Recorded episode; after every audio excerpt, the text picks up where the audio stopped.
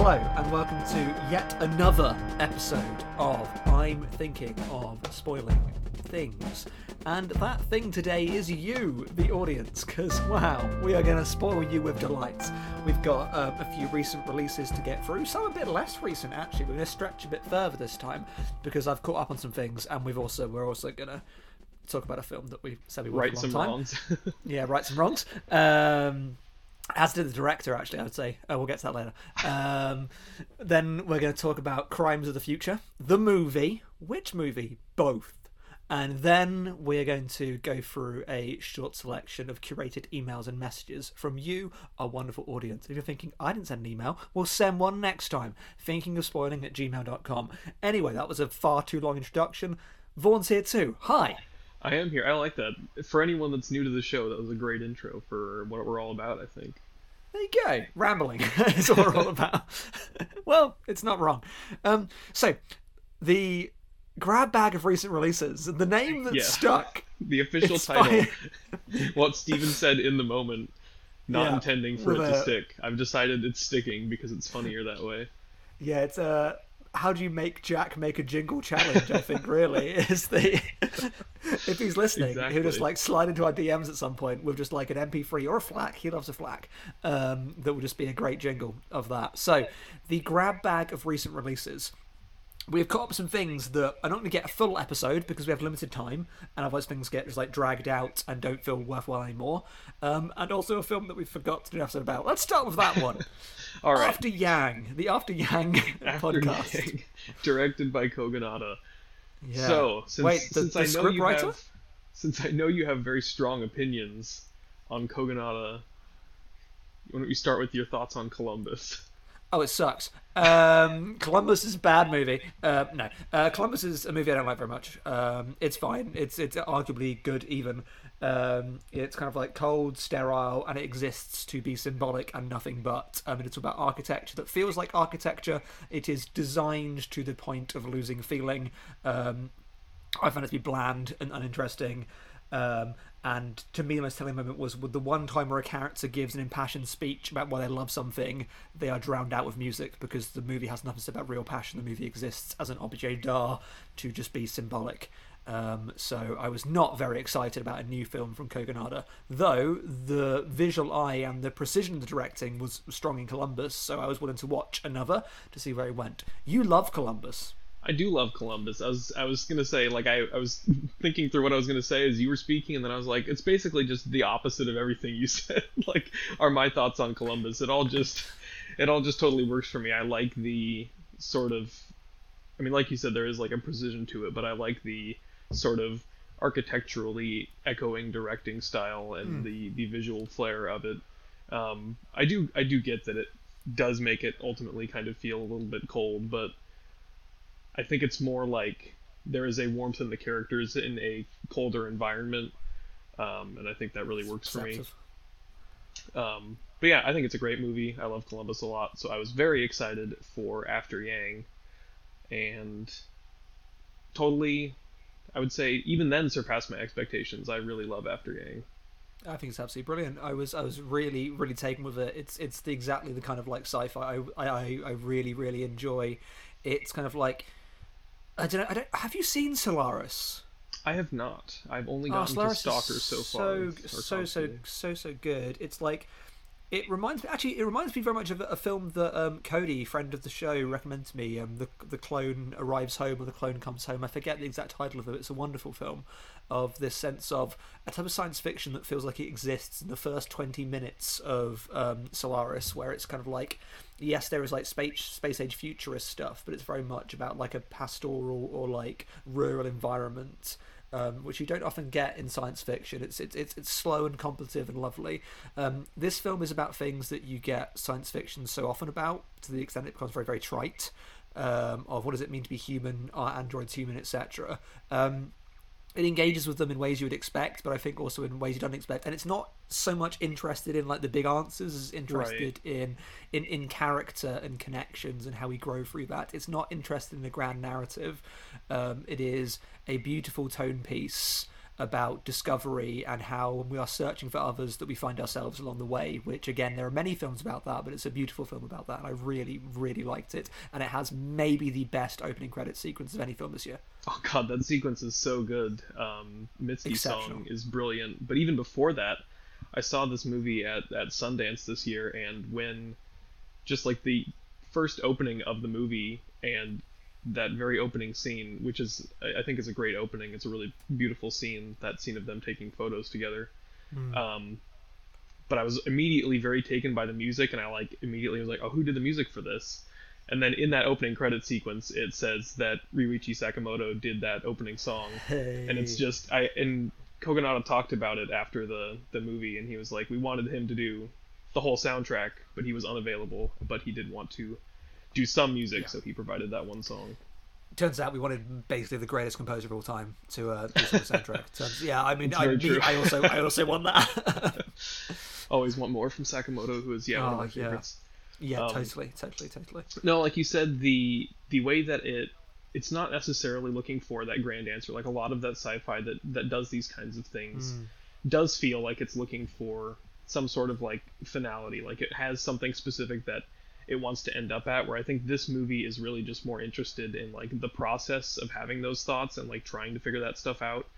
And yeah it, I think ultimately it's like that doesn't necessarily matter where you end up because it is more in that that process of it and you know I, I love the way that the movie plays with with memory and stuff which I think is something that not enough movies Yes. do um, especially I would say in sci-fi like there are these movies that have these questions but I think memory often doesn't come up enough it, it it goes back to I think maybe my favorite thing in science fiction. So to to be again myself and only myself to make a, a reference to an obscure video game. Um, one of my favorite video games, actually of all time, but of the last few years definitely is um, Outer Wilds, um, which is just a perfect video game that deals this idea of that we are very very small in the universe. And that is overwhelming, Right. but our smallness is part of a community of largeness, and the things that we do build up to the things. So, like, there are things that come before that shape who we are, and we'll never know what those things Right. are, but we're still shaped by them. Therefore, the things that we do still very much matter. And it's a very different, like, scope for that kind of story. But the way it explores memory towards the end of After Yang, of memories doesn't have any more memories that have passed away, but those memories still exist as moments happen. Things happen before we laying the foundations to things in the future. I, I always find that so beautiful. Of like, we are building things for people we will not know, and it still matters what we do.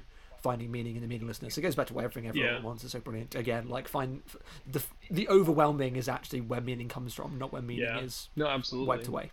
actually the what I was what I was thinking about when you were talking about all that the movie that I think does that really well is Memoria as well like that Yeah, kind of that yeah, smallness yeah. and the stuff that came before that you're not going to understand or never will understand and how it still affects you and all that another movie that I think is I'm brilliant not saying this is a joke. Also, zeros and ones, genuinely, zeros and ones. which will come up a lot has this a- episode I think has, yeah, has a lot about like the clarity in, in, in things that are completely confusing and overwhelming, and, and finding joy and beauty where it appears to be. yeah none.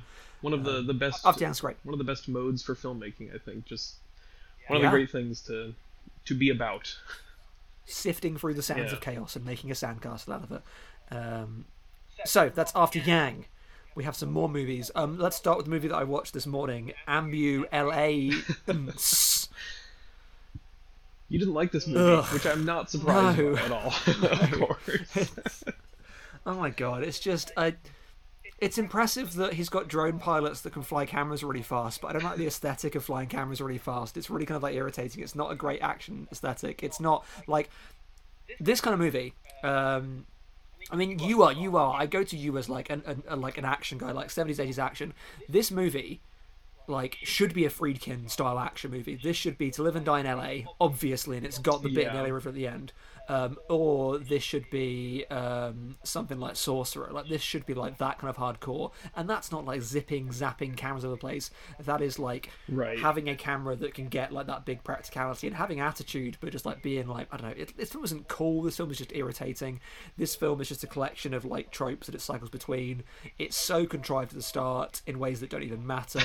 um, it references wider film, but it reminds you that Michael Bay's only seen his own films. so it's Yeah. like it would be a fun like meta joke of like him reflecting on his like loss of career, but I'm like that's a lie. like you you, you continue to make wildly Right. popular films, so just stop peddling this false to me. You've been making these films the whole time. Stop pretending that you're not. It, it is a bit of a throwback to The Rock, and I quite like The Rock. It is it is a throwback to that kind of era, um, Yeah. Bad Boys, even like Armageddon stuff. Um, but it's also it has the MCUification of dialogue in it. It has like does. quippy nonsense, which means it, its tone is absolutely just awful. And I just didn't care. Um, I just didn't care at all. It's fine. as you shouldn't. I think I don't think the movie ever does a great job of like selling itself in any meaningful way. Um, I think Protect the cops. I, I I think there is a there's a space for like a blend of that those those older sensibilities like you said like that 70s 80s style of action Yeah. movie as along with like more more modern style i don't think this movie does that at all not not to No. not to say that's ambulance um ultimately i kind of like ambulance to be honest like it's one of those I- I- things it- where it's it is strangely likable. I Right. dislike it, but I can see where it can be likable because it is just it's not hashtag different cinema, my favorite kind of cinema, uh, but it is very much guy out there doing his thing and just so aggressively doing his thing and not caring that no one else is really doing that anymore. I, I think that's really what it is. Like I I definitely expected to dislike it. I do not like Michael Bay really. Um and you know, coming out of it, I was kind of like I think this is bad. Like I hate where it ends up. The end to Yeah. me is awful, and there's so many things throughout it Yeah. that I'm like, I don't, yeah, I don't like this dialogue. I don't like It, and it has a real propaganda core to it of being like Yeah. the it's, it's the most contrived thing being like you created this entire conflict for yourselves and now it's like just like why is this entire film them unpicking the mistake oh, and, and Right. it's not worth unpicking And, the, like, film, the film is there's so is. much there that it feels like it could be something so much more interesting and so much better and obviously Yeah. it never does that and so it's like realistically i should not like this movie at all but i think ultimately i'm like yeah the kineticism and the, it is kinetic the the forward thrust of it all is interesting enough to me and even though there are moments of just abs- complete absurdity i do like jake gyllenhaal as a character in that movie Yeah, I like I like him. I thought like both the two main leads were, were, were were Yeah. really good actually, even if they're not written well at all. I think the the paramedic lead, I think she suffers from the writing more than they do because Yeah. like Her character feel they can transcend. is nothing Yeah, they can transcend their writing because Michael Bay can write dudes being dudes. Yeah. Um, Michael Bay cannot write women being dudes, and is trying to write women being dudes. And like every now and then, she's like, "So I'm, you know," she's like her like "I took speed" monologue or something like this again. It just also Yeah. feels like there's there's a joke for the movie. I'm like, it's just, yeah, um, grim. The, the, I I think when I really lost it at the film is when she they just could. They complete major surgery in the back of an ambulance just because they can, and they solve it by using like a hair clip or something. I was like, you're not even like trying, like it's At least it's try to be it's total some degree of plausibility.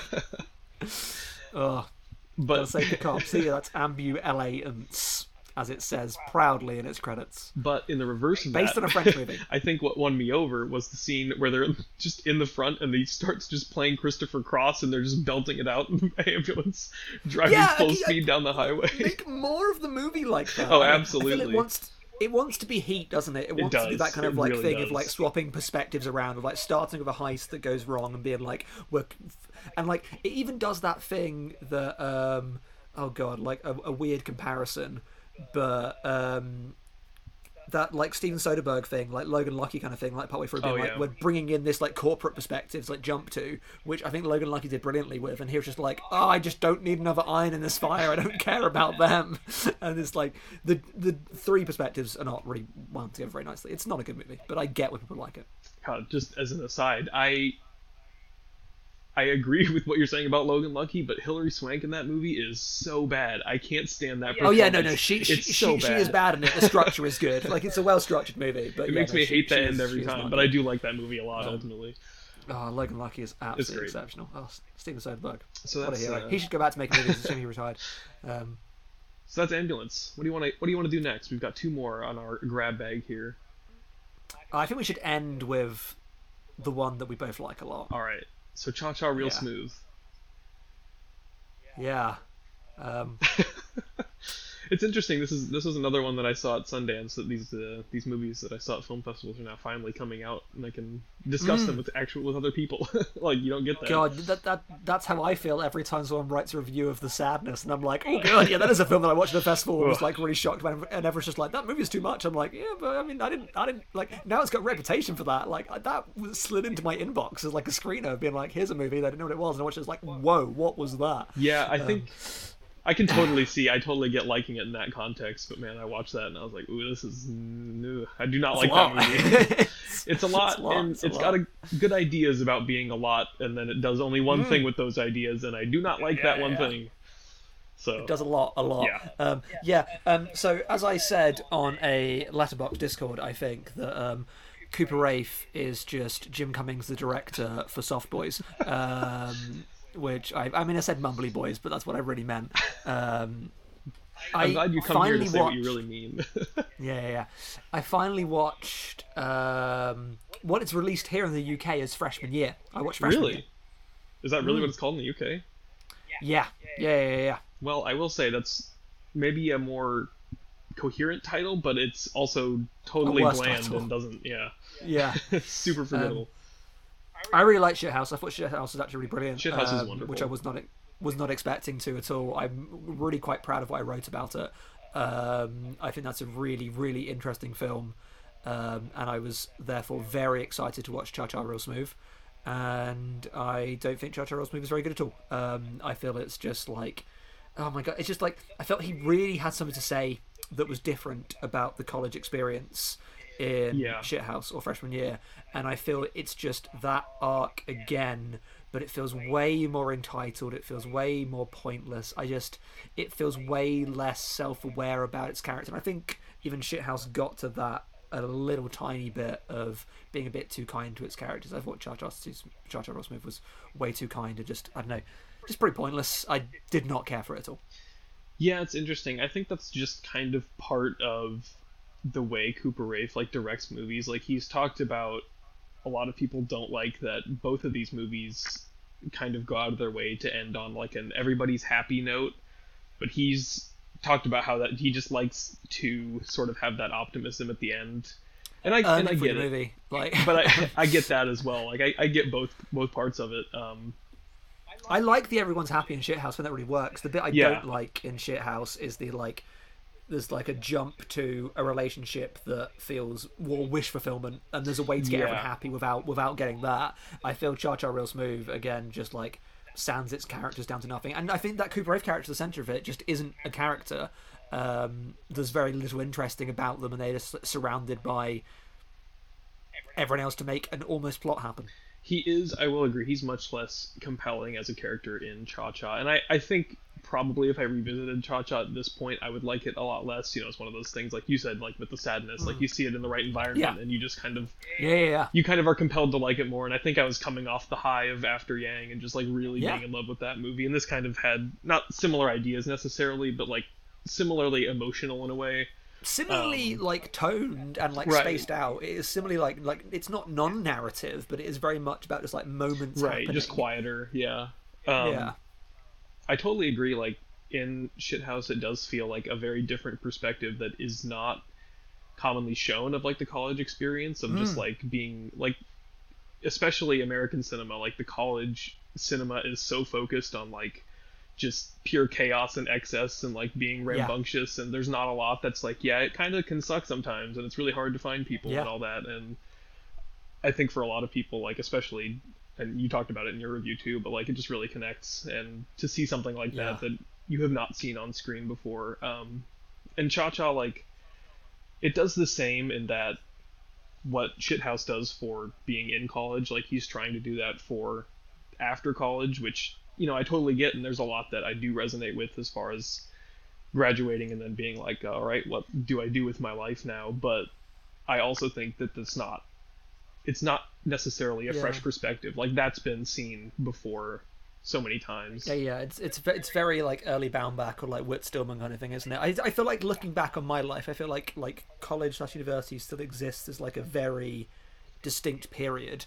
And I know that when I left university, I was like, you know, struggling for my way in the world. That felt like a moment, but looking back, that doesn't feel like a period. That just feels like Yeah. One of many, many moments. So it, it, doesn't actually have the, the heft. I think if I was still close to that, maybe, but I don't feel it is actually a moment. I don't feel like it's actually like an era because obviously college is- externally socially defined. Right. So therefore it becomes a, a- an episode in our lives, and I just don't think that has that same heft. I, I don't. That's interesting. It then just feels entitlement cinema to me. I'm like, I don't care about your experience here because I remember it's not an amazing film, but I like it. Um, Captain Phillips, I watched at that point in my life um, where I was just left university and was, was really quite struggling. Um, and there's a bit at the beginning of that movie where they're talking about their problems and like it's hard to get by, and then obviously they get thrown into a problem far greater and on a like wider Yeah. like international scale than ever before and, and it puts things in perspective and that meant a lot to me at that time being like there are things that matter so much more and other perspectives can be much more important than your own. It's very easy to get like caught up in that, and I think cha cha is caught up in canonicizing an experience that doesn't need to be repeated and like cinematized that much. I just don't really care. I think that's a really good way to put it. Like that, it is like not necessarily where like you look at the college experience, and that's very specific in so many ways. Of these are the things that are al- like almost guaranteed to like happen to some Yeah. degree. Whereas you look at post that experience, and it's not the same thing. And that even if there is a sort of a pervading feeling, like those experiences are ultimately going to be so much more varied so it's harder to nail down like what that actually looks like because it doesn't necessarily look like anything so like then what you end up with here is like this collection of things that don't necessarily speak to one specific moment like you said and ultimately it does think- work for me and i like the movie i find it quite charming but i, I totally get is, that it is charming. It is charming. I just I object to points about the relationship within it. I feel again it just goes back to like it's just a wish fulfillment thing, um, and the the verite of it is very much lost on me if he just like stumbles into this non-job job that's just like there as a cinematic contrivance. It's just like Yeah. there like i do this now. And like in the drinking on the job stuff i also find very like it goes unchallenged and very uncomfortable. And there's there's a lot of stuff in it that it flirts with conflict. And i often like films that flirt with conflict but don't engage in it. That's a thing that i really enjoy in in so many movies. Um, i wrote about um, shortcuts which i think was just absolutely astonishing throughout the movie and that, that that is what that film is. That film like pushes towards narrative and then just never does get there. Um, but this one does that because there's nothing really there i Right. think fundamentally. Um, and also yeah i was like that actually should be the narrative. Like that this guy has a problem. En- engage. No, yeah okay yeah like you said like it doesn't it is much less challenging like it, it lets him get off too easy for for some of the stuff that he's done there. I totally totally do Yeah. agree with that. But that's Cha Cha real smooth. We got one last movie that we are both Yeah. very excited to talk about. Oh, i watched flux gourmet yesterday. I'm so Um, glad it's out. I- i'm so glad it's out. I love Peter Strickland so much. Peter Strickland was like Peter Strickland and Ben Wheatley were early like I like different filmmakers for me of like independent British voices making just like strange cinema. Like I remember Right. like stumbling across Kill List and then going from that. So this is the Wheatley stuff. Going from that to a field in England and sightseers and being like this stuff is just is just different and cool and brilliant. And then I discovered Berberian Sound Studio, which uh, the Strickland movie, which was just wonderful. I was not really into Euro horror at that point, so that seemed seemed so bizarre to Yeah. me. I know you went, you went, you had the opposite trajectory of like being more into that like seventies Italian horror, and then seeing a film about that. I was just like. Had the mystique film, be like, what? What is the equestrian film? What is this stuff? Like, how are Right. made this way? Absolutely brilliant. And then Duke of Burgundy is still one of my absolute favorite movies. Um, I love his short films. I think G U O 14 four oh gu yeah Yeah. gu4 i think is right yeah is. Have you seen that? yes i did i watched it pretty recently It's Good, isn't it? it's it is very weird and i mean it's just like it's very it's strickland distilled down into like you know four Yeah. minutes or whatever and it's like it gets all those ideas without any you know narrative or it's just it's fascinating Oh, it's God, that is something. It and really I get is. when people don't like it, but it is really something. And then you've got obviously from then you've got In Fabric, which I love more than I mean people love In Fabric, but I love it more than most people. I just think it's just utterly astonishing. I just think about it so so often still. And I thought Cold Meridian was just such an interesting distillation of his ideas once again. yeah cold meridian's really Um, cool Yeah, he's just such a fascinating filmmaker. I, I heard a quote from him, or read a quote, where he's just like, along the lines of, I like that there are British filmmakers out there doing big productions. I just have no interest in that. I'm like, yeah. Hell you yeah. want to see just, that, that just it's so like that weird stuff that's like so dedicated to like its own style. Mm. It's not beholden to anything else. Strickland did such a good job at that.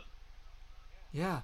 And um, Flux Gourmet, as as you have alluded to in the past, is a film that feels almost too directed to an audience of specifically me and by extension you of like it is a it touches on all the things that I love like it it's it has that kind of like Eraserhead surrealism I think like I've heard Strickland talk about Eraserhead and I've said the story before of he talks about that the sound design and when he watched it the first time he fell asleep partway through it and woke up partway through it and he felt that added to the movie I'm like I bet that would add to the movie. What a brilliant story. Um, and again it's that just it like Eraserhead um, the best kind of surrealism works because it's about so many things. It has a grounding. So Eraserhead is about parental fears and about our place in the world, and is very much about those things. And Flux Gourmet is about art. It's about the the ethics of art. It's about are we in our art? Right. It's about living with illness in society that doesn't understand that, and those are very important things. But it's also a movie about Sonic caterers that perform Right. as part of a culinary collective, and it's very much always about that. It is dedicated to the surrealism as a reality in the same way that Eraserhead and Great Surrealism Yeah. is. It is about itself, and it is on a sub level about other things. It is not just a message movie. It is not symbolism for the sake of symbolism.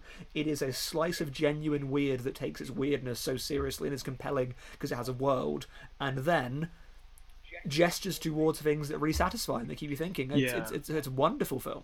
Yeah, not and not in a strictly like structural way, but like Strickland really reminds me a lot of Assayas. Um, and I don't know how well versed you are Not- with, with his movies. any. Wow, that's fascinating. I think you would absolutely love Mm. um, his films, but like it really reminds me of that where like they both make these movies that are like you said like it is about this one thing and especially with Strickland like it's Yeah. often something really weird and just kind of out there.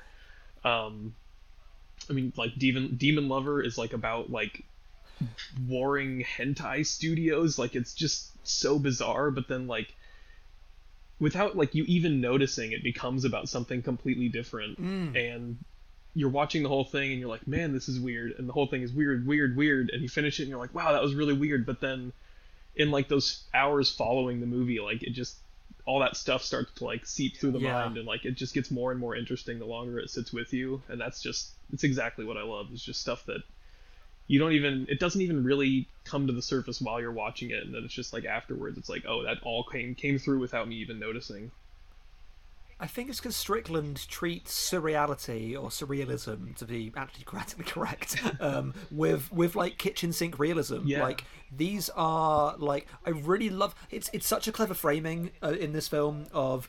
It does like I always love when a film like aligns you with a character that is as new to the world as you are, but then also has things that Right. that you don't know. So it never gives you too much information. It gives you the right amount of information. We are learning along with him, but then you realize partway through that maybe he's being lied to as well. So like, you start to question like we're being told because again it's, it's about performance.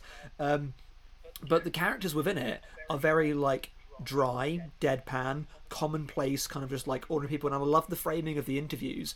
It's able to talk very prosaically, and it's that juxtaposition of like prosaic, banal conversation about the most nonsensical stuff. I, I stopped it for a bit and I played Emma one of the monologues about someone talking about how they got into culinary performance because to cut a long story short, because their teacher ate a cake and died. and it's like such this drawn out monologue, and you're just like, what is this? But it's it's the commitment to reality it's so in fascinating. surrealism. Well, yeah, like it's totally just like commits to like structuring itself around giving all of the individual characters chances to just basically like talk at the camera. Like between Yeah. one, it does like those just like interviews, but then it also has like these dinner scenes where like the, each of the characters is like forced to so tell a story, and it's just like It's very Lanthimos. right. that. It's so like it- weird, but it also like you said, like it sells it so well. It's just the reality of the world, and you're like, all right, I'm in. Oh, and I find them all so funny. Um, Oh, yeah, it's hilarious. Butterfield, I, I just found him so funny throughout the whole film, and it's it's really good. It's it's written in a very cohesive way. Of it, it's very like wordy, very word heavy, but it also knows which character to give words to and which to rob Yeah. words of, and to have that as a dynamic. and it, it manages to be different voices per characters. There's a doctor character in it who just like has this guy. like Wes Anderson film ability to like raise an eyebrow and just be hilarious. Man. But like every character has a distinct voice, but the film has its own voice. That it's it's, it's brilliant. I Flux Gourmet, And as you can imagine, one of the best ones the year. seeing this with a crowd was like such a wild experience. It must be bewildering. it, it was like and you can kind of just feel like who is like on board and just like totally gets it and who is like what am i watching right now but there's still like that the humor that just comes through for everyone like everyone was having a great time i think with that stuff It's funny. It's it's It is it's a funny film. It's beautiful. I really love the um. Oh, if you've not seen this again, I, I cannot spoil this film to you because it's just a collection of just like moments over time. Um, but there's this repeated motif of shopping performance. Oh, yeah. performance of being in a supermarket, and they're really gripping because it like know it's it, it, it links into the wider view of performance of the film that all of our lives are performative Right. and the way that it shows that our little interactions because you keep seeing it's like yep that happens in the supermarket yep i do do that and that's why i do that it, it really gets to the core of like life as performative Right. whilst not being the lecture goddard let's talk about Yeah. art movie about that whilst also being like stupid little movie about performance art cooks yeah and it's like love it it's like the satire works so well because it's like the characters are like these sort of like insufferable artist types Mm. but they're also like they are also like kind of charming and like interesting and fascinating like you never like Yeah. hate them outright but you're like god these people are so annoying but you also it like knows them that yeah we love that It's so yeah, good. it knows that, uh, and and he's the perfect foil. And to would not be myself about this. Like, um, genuinely, as as someone who who does have a a diagnosed bowel condition, this film. Not only taking that seriously, but being very much about that Yeah. for the whole while, and being very much about people's reactions too. So much this film was about how we always have an audience. Yeah. And we are always thinking about playing to an audience and it's showing that through like li- living with illness like Yeah. living with a condition and what what that means especially in the like highfalutin supposedly open world of art. And it's great that these artists can be open but are all just liars. And this guy is actually very very open but feels very repressed and false. It's it's uh, what a movie. I mean, it's kind of like you talked about with like Magic Spot, where it's like it just it takes this one thing and it seems like it's so minor, hmm. but like it just normalizes it in a way, like, and then it's just Yeah. like that's what cinema needs. It's like stuff like that. That's just like these little things where it speaks to very specific people, and that's important. You know, like yeah it seems weird when you're watching it, but you know, it doesn't matter to you. It matters to someone else that you know can can look at that and it reflects on their own and experience. it's, and it's a great conflict for parts of the plot. And it like, is, Just like, and again, it's a great idea of like him having a flatulence issue, linking with them being obsessed with like the performance Yeah. of food and taste and uh, well, what? Yeah, Peter Strickland, keep it up. yeah, please watch Flux Gourmet. It is the best, and watch every other Strickland movie because he is a fantastic director. Yeah, yeah, yeah. Oh, what a thing. Speaking of fantastic directors, David Cronenberg. the father of Brandon Cronenberg, Yeah, um, yes. David Cronenberg, um, from from the father of visionary director Brandon Cronenberg comes Crimes of the Future Two. Yes. I have not watched the original, but you watched the original Oh. beforehand. Yeah, don't, yeah. I have seen um, every Cronenberg film, um, apart from some of his shorts we've lost access to. One of his shorts I've not seen, though I can. I think it's on YouTube. It's, Okay. it's about an Italian bike. Um, but I haven't seen M Butterfly. I've watched half of it and I stopped watching because I was bored. So I feel like I have seen M Butterfly. Um, but yeah, David Cronenberg is just. I think I have more of his films like rated higher than maybe any other director. Maybe like him and Varda are the ones that just like consistently just just hit completely with me. Um, I love that his oeuvre kind of like comes and goes in phases. Yeah. If he just goes, just worked with Viggo Mortensen for a while, and now is back with working with Viggo Mortensen for a bit. Um, his career has stages in weird ways, but then also feels very Cronenbergian the whole way through. Yeah. It just again has an adjective for a reason. Just absolutely the best. So, talk to me about David Cronenberg. You love David Cronenberg, obviously. It's David I Cronenberg. mean, everyone should love David Cronenberg. Um, Hmm. I the first first Cronenberg movie I watched was The Fly, um, which Maybe the same actually. yeah, that wasn't too long ago, you know, because I've mentioned before I haven't been into horror for a hugely long time, but I've, now I'm just hugely into Yeah. it. Um, so yeah, I think I started with The Fly and then Videodrome and then kind Mm. of didn't watch too much for a while, but I think it was honestly probably when I started talking to you and just like Cronenberg started coming up so much more, and then I started watching more. Um, you recommended me Crash, which I watched and Which- is It's phenomenal. the best movie. It is an amazing movie. Just- um, and then mostly I've watched a lot of them in anticipation of Crimes of the Future. I just kind of impromptu decided to do like a little bit of a marathon yeah. um, and watched through a bunch of them, and it was it's such a fun experience. Like because like you said, like there are like those phases and different modes, but it all feels so distinctly his. Like he's a really interesting filmmaker in that way, and I yeah I think I pretty much like everything that I've seen of his. Yeah, I mean, I mean, I there are films of his that, that I don't like, unfortunately, but they're they're very few and far between. And like, I know I watched Fast Company finally, and I realized there's a reason why I hadn't watched Fast Company because it's just I don't know if you're really into if you're really into funny car racing, you probably would really like that movie because it Okay. like really commits to being about that. And it turns out that Cronenberg is actually really into car racing, Oh. but Hard to fit that into most I'm of his not. movies.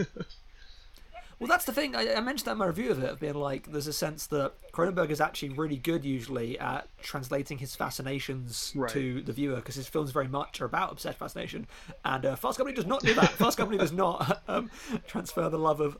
Of funny cars. Though I, I got to say the word funny car a lot. I didn't know that funny cars are a thing. Funny car racing. They're called funny cars. It's great. Funny cars.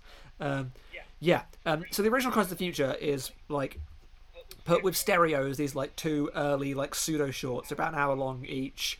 Um, they are i think they're really worth watching. They're not very good but they're really worth watching as like purely what if you took away all of like the personality of a Cronenberg work and you took about took away all like the narrative and like character stuff that he's got very good at Okay. and just stripped it down to just like raw impassive view of the world and they're just that. It is just like modernist settings fake documentary stylings talking about fake institutions that are doing weird things. It is the most rawest observational science fiction.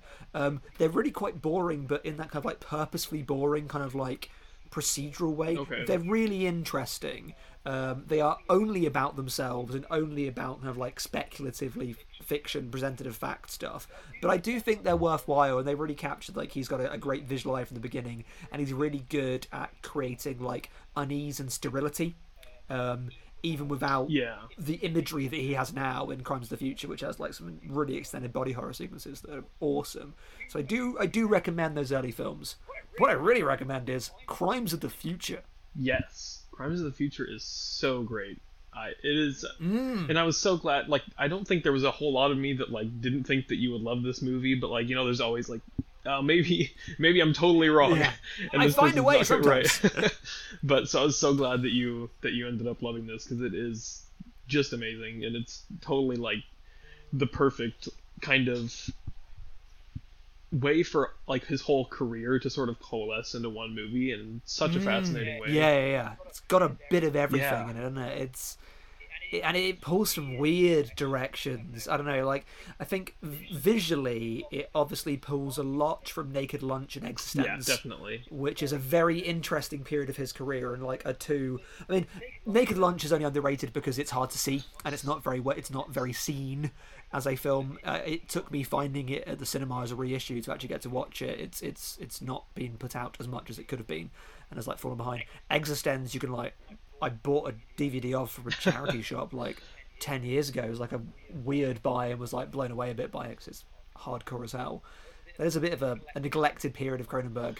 It's Which- nice to see him bring bring that yeah back. a i mean it's like almost unfortunate because i think naked lunch is my favorite of his um, especially that i watched good choice. recently it's just so fascinating to me but it's like also that kind of mirrors like the two movies like eXistenZ being so much more accessible like it is also naked lunch is so weird like it's just Oh, God, phenomenally weird and i totally understand why most people probably don't like it because it is just completely Mm. weird whereas eXistenZ is much more main not mainstream because it's still Cronenberg and it's still very weird, but it's like it is much more of like Yeah. just kind of crazy horror and it takes in like that sort of cool futuristic stuff. my favorite thing about eXistenZ is it's a film that it's a film about video games, and it feels like David Cronenberg made the film after someone half explained the video game to him once whilst he Right. was half listening and he was just like, Yeah, so where can I get penetration into it? Got it. Anyway, moving on. It's And so just- bizarre. It's such a weird continues in that mode. such a weird yeah to be about video games like if you watch that yeah i don't know how it's like it's it's really not in a way like Basically, he listened and he heard someone say you plug controllers into things. He's like, ah, so things penetrate things. I can make a movie about this. and thus he did. Have you seen Spider or Rabid no i have not Um, these are like weird pulls for me. I feel like the the concentration on the person as like this kind of like fractured, confused thing. I think links to um, Spider quite a bit. I really I need to rewatch Spider because because a a friend of mine posted a very persuasive negative review of it. Oh, okay. Um, and I was like, I really love that movie. So maybe I'll revisit it and think differently. But again, it's really good at like subjective like decay of a person and a lack of understanding around them. Um, Rabid is the obvious kind of link for me here because Rabid is about like a. I mean, I you know what, what Rabid is about. Rabid, someone has a bike accident and gets surgery, and through surgery are accidentally given a new organ that makes them into a weird like armpit vampire. oh okay well yeah So like they got a spike that comes out of their armpit, and they therefore feel, realize they need blood from people. I really love the Soska sisters um, remake of Rabid, which is hugely underpraised. The movie absolutely rules. Um, but yeah, just Cronenberg's fascinations with bodies um, comes back here in a major way. Um, for me, writing about this, this is very much on one level a film about um, bodily fears Yeah. of this sense of being old and losing control in the technological age, but also feeling out of step with the technological Right. age, which is interesting from Cronenberg because he was so in step with it for a long time, but then you know things push past you. There's the sense in this, and we'll talk about this later with like body horror as a motif of the body horror in this is often like the horror of your own body decaying in front of you Yes. and it doing things that it didn't used to do that it now does and you you losing control over it Well, and it's also like it's this combination of one, you feel like you're losing control of your body, so then how do you then turn that around and at least you know even if you're even if it's like an illusion, like how do you give yourself the perception that you Yeah. have control of your body? And in this movie, it's like he does that through creating and like this artistic performance out of it, which then Yeah. also turns Which into is like, yeah, like this thing about you know art, like even going back to Flux Gourmet, like it's this movie about art and how artists deal with art and you know what it does for them and so it's also it's so many things like then it becomes like this sort of It's- meta thing with david cronenberg as an artist and a person who is getting older and that's even before you get to like all the environmental and political aspects yeah, we'll get it the, like the, the environmental political aspects. I think are really, really brilliant. Actually, um, it's a film that's both incredibly blatant and also incredibly subtle. Yes. I think it's it's it's an unsubtle film that finds subtlety in the layers underneath. It is so obviously about certain things, but in a very powerful way. Like he's very good at being a visceral filmmaker. He Yeah. uses viscera to create like actual responses. Of this is obviously and doesn't pretend not to be. David Cronenberg's film about David Cronenberg and like struggling in studio systems. Of I, I turned to Em when I started watching it. She didn't watch it with with me. I mean, she she likes Cronenberg, but like she was not in the space to watch a new Cronenberg movie. Um, fair enough and I paused it and I said, "You know, you're watching a film from a beloved auteur when you've sat through like ten production logos, because that sense of Right. they want to get films out there. There's an audience, but God, is it Yeah. hard to get funding? Of being like bam, bam, bam, bam, bam. and that's you know, people don't want to make Cronenberg films. When I went to see the Soskas. Um, remake of Rabid, it was hosted by them at a film festival, and I spoke to them afterwards, and they would been speaking with Cronenberg, um, and that he was actually working with them to get a bit of like outreach stuff done. And Cronenberg, so they told me they shouldn't have told me this, but they did um, that he was working with Netflix. Um, and it just like fell apart um, because of like all kinds of differences. And he was going to. I mean, I've, I've read his novel. His novel's really, really good. He was going to adapt like his Oh, own okay. novel at a point, um, and that didn't come together. And there's that sense of like people want to have the name David Cronenberg, Right. but don't want a David Cronenberg film. and like they're like, oh, you're making a Cronenberg thing. We don't actually want that. We want to be putting out the next David Cronenberg. which and, And this film is about that. yeah it doesn't surprise me at all that he would then ultimately not go through with something like that like Mm. obviously like you said like he wants to get funding but i'm i can only assume that if someone asks him to compromise his vision in any way he's just like yeah that's not going to happen which of course he can't work But then he's also self-aware of repetition. Oh, like yeah. this film is a play the hits montage. This film is so like it's not called Crimes of the Future for no reason. Like even though the film is about just like future crimes and Yeah. like how there are things that will be crimes in the future that don't even exist yet, which is a fascinating concept. Things will be criminal in our future that don't even exist to be things Yeah. yet. Um, wild. Um, but it's also like that's another one of his films, and this is him doing body horror again Right. in ways you kind of recognize it again in a pain kind of way of like it's a performance. Look at me. Look at this. Like it literally takes the body horror bits and goes this is an art show. Here i am david Yeah. cronenberg playing the hits. This is what you want. This is what you want right? This is what you want. Yeah, and I, I like that there's even like this sort of like smaller meta commentary. Like there's that scene with the guy with the ears, and mm. Viggo Mortensen like goes out of his way to talk about how like this that was just like felt like a weak imitation and it didn't actually mean anything. And it's like, what are you trying to say here, David Cronenberg? You know, like I, I love that. Like he it gives him such an opportunity Yeah. to play with so many different things, and it does. It's interesting because, like you said, it does feel like a greatest hits thing, but it also it never feels but very dourly like Yeah. very like self-hatingly and it's never like it is it's never over the top or like explicit in a way i guess like it's more like when i was writing my review and it's like i was writing like sort of Yeah.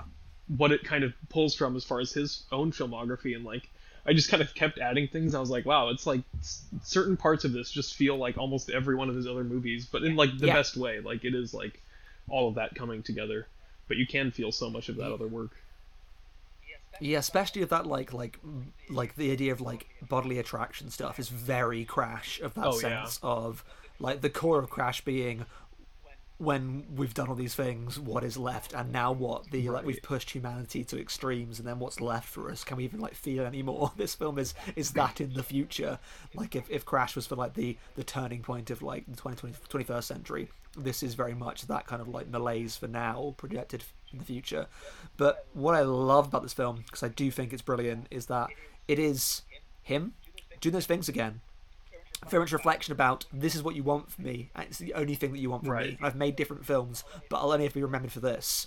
And it also kind of like explores him as kind of like a fraud doing that. Of like, am I even doing this anymore? Who's actually doing this? And like the studio system, the complicity there, like having to get things authorized, being imitated. There's just you could push off any direction and talk ages about it. There's there's worth there, but we don't have the time for it. But then it puts in this really new way of the film that it ends up being Yeah. about how oh god what it ends up being is just is utterly amazing and it and it, it very slowly becomes this it reminded me of the power of the dog act that sense Oh, yeah. like Rose at the end i was watching a different movie and i didn't really realize that of yes it's about body horror and performance but it's actually about how institutions exist to suppress us and our expression Yeah. and that there are steps forward and the fears we have about our bodies decaying are capitalist fears are systemic fears and are pushing us. And actually we could adapt and get better but the system won't allow us and it will pejorativize us. And that links back to studio critique. Right. and it's like and it's environmental stuff about like people being like he eh, because his older films are about like do have environmental fears and like fears of like virus and science and this has that fear of being like well now all the plastic that's within us of like they find Yeah. microplastics anywhere this is a film of like fear and paranoia that also understands that it's institutions that get out of this and commodify it. And, and I'm bringing everything back to this recently because I read it so recently because it's brilliant. That Mark Fisher book about the sense that of false countercultures of capitalism has made a space in which anti-capitalist art can be performative in a way that does our anti-capitalism Right. for us but doesn't actually do anything and mollifies us. And he thinks he's this great underground thing but is only ever in that space. And then realizes there is actually a progression and a future way of breaking that system but he'll never lead to that. And it's oh the ending is incredible. Yeah like he's just a part of something that's like so much bigger and so much Hmm. like it reminded me a lot of first reformed like the environmental environmental Okay. aspect of it like Yeah. i thought of that a lot and especially um especially because there's like those sequences where he's talking to the guy from new vice which is like such a cool like he just came up with like a cool term and it is cool but it's so great so cool um, but he's talking to that guy in like that rusting shipyard, and that just the imagery there especially reminded me a lot of that one specific scene Oh. in First Reformed. But also the the wider environmental applica- um, implications I think are are similar. But yeah, it's so fascinating, like the way he plays with all those ideas, and it does. It is like it becomes something else in like that final scene, and it is. It's like you didn't really realize it was about that the whole time and hmm. But visually, it definitely is. You're right. Right. Like the motifs that run through it, and like it's because because they seem just Cronenberg things. Yeah. Like the idea of like these decaying fleshy things and like rust hulks. It just seems like it's a Cronenberg film. He's obsessed with Yeah. surfaces and decay and and and disease. yeah I've often heard it like spoken about that he like that Cronenberg likes the disease and like fronts the disease as the main character, and it very much is that like Right. scientific interest in humanity. But with this film, Cronenberg is just like I can do that stuff, but I can. There's still room here to push in different Yeah. directions. It's still such an such an open thing. It's it's not like this is unknown for him, but it's it it does feel new. Yeah, it does. Yeah, I just yeah, the idea that like that really lingered was like this idea that like the institutional oppression of like an evolution that we ne- don't even necessarily know is happening is just like fascinating to me. And then like that's like the end Yeah. really solidifies that so well of like maybe we don't even like realize this is happening, but like you kind of have to accept it. It's like it's just so crazy. Like all these different mm, ideas Oh, there's so many different ways like you said like there's so many things that you can go to and pull from and like each thread could be like its own entire thing to discuss Yeah. like there's just so many different things to talk about about this movie But that's all part of the tone as well, of like this spiraling paranoia Yeah. of like this like pervasive unease of you're never quite sure what anyone's doing. I mean, if I do, I mean, I do have critiques of the film. I think um, there's a great clip of Cronenberg talking about Crash at Cannes, and it's a very funny clip where he's where he is confronted quite rightfully on the the different portrayals of nudity in Crash. Of it's a lot of female nudity, but you know why is no one hanging dong? And his great and like funny answer is it might even be him, it may be an actor, but he agrees with it. Is that he says it's a question of geography that you know if people are having sex, you're not going to see the penis, and that's a it's, it's there's a good gag there, but also it's like, but there are other things in your movie, David. Right. Like you can just, the- and this film, it it does a good visual metaphor. It, we, in the same way, his most recent short film, which yes, NFT BS aside, is an interesting short film of like juxtaposing certain imagery, imagery of decay and age. It's an interesting visual to have the older Viggo Mortensen um, put next to a lot of conventionally attractive and beautified female bodies right but it also chooses what it shows, and what it doesn't shows. And there is a bit towards the end of the way that it shows the dead body of an infant. I thought was too much. okay Um, and did not to be need to be framed in the way that it was. There's, there's just there's, there there was a, the wrong ickiness to Okay. that, especially considering the way that it framed naked bodies earlier, and especially considering the way that it goes out of its way to not show the full nakedness of Viggo Mortensen. It always has him like you know which is bent around. interesting since Viggo Mortensen has definitely been fully naked in Cronenberg movies. Yeah, Eastern Promises yeah, is yes. like all male nudity yeah, yeah, and a great movie. a very good movie yes. Um, so yes, it's calling attention to these things, but I think it is it is doing them whilst it is calling attention Yeah. to them, and there is there is a a disjunct in the presentation which ultimately doesn't help the film to be as mature as it could be, but it does help the ideas of the film. Yeah, yeah, I totally get that. Um, yeah, I mean, I just for me everything everything worked so well. Like I love and It's we great. talk we talk a lot about how it is David Cronenberg zeros and ones, which I think is it is it is an apt comparison. It really is. Like these these movies that are coming out from these like noted and obviously um, Ferrara does not have the notoriety that Cronenberg does. At least in, yeah, in, a, it's a different kind of sense, right? but you know, yes, Um, doesn't he? Yeah, Ferrara never made a The Fly. Yeah. you know, like there's not. um, but it's like these auteur directors like in their later years like just kind of getting wild with it but also like getting across such fascinating ideas in these like less coherent Yeah. narratives it's so fascinating reckoning of their place in the world and like it's just it's such a great thing of these films that are engaging with chaos in a different way than films I feel used to engage with chaos. yeah Um, not in like Jurassic Parky chaos theory nonsensey kind of way that Jurassic Park obviously rules. Um, but yeah, like this like f- again it goes back to the, the the Yang conversation of like finding meaning. Like this is ultimately ha- a film that has optimism in it. Yeah, definitely. I think so. Doesn't fall into the trap of optimism of being like a mollifying purpose. It'd be like there are good things in this world, and the system will not allow Yeah. them to happen. Like it's a film that should leave you a little bit angry. Yeah. Um, it does. it's yeah it's like it's a movie about the future but it's so like realistically reflective of the time we're in now and like the things that we're dealing Yeah. with now like I, it's fascinating the way that it does all of that because like it's got stuff in it that's so like not new. Like pain as spectacle is obviously Yeah. not new. This idea of like pain doesn't exist as pain anymore, so we just like do it to each other, which is such a great like It's almost easy visual metaphor for the appeal of like horror cinema Yeah. and interrogating that.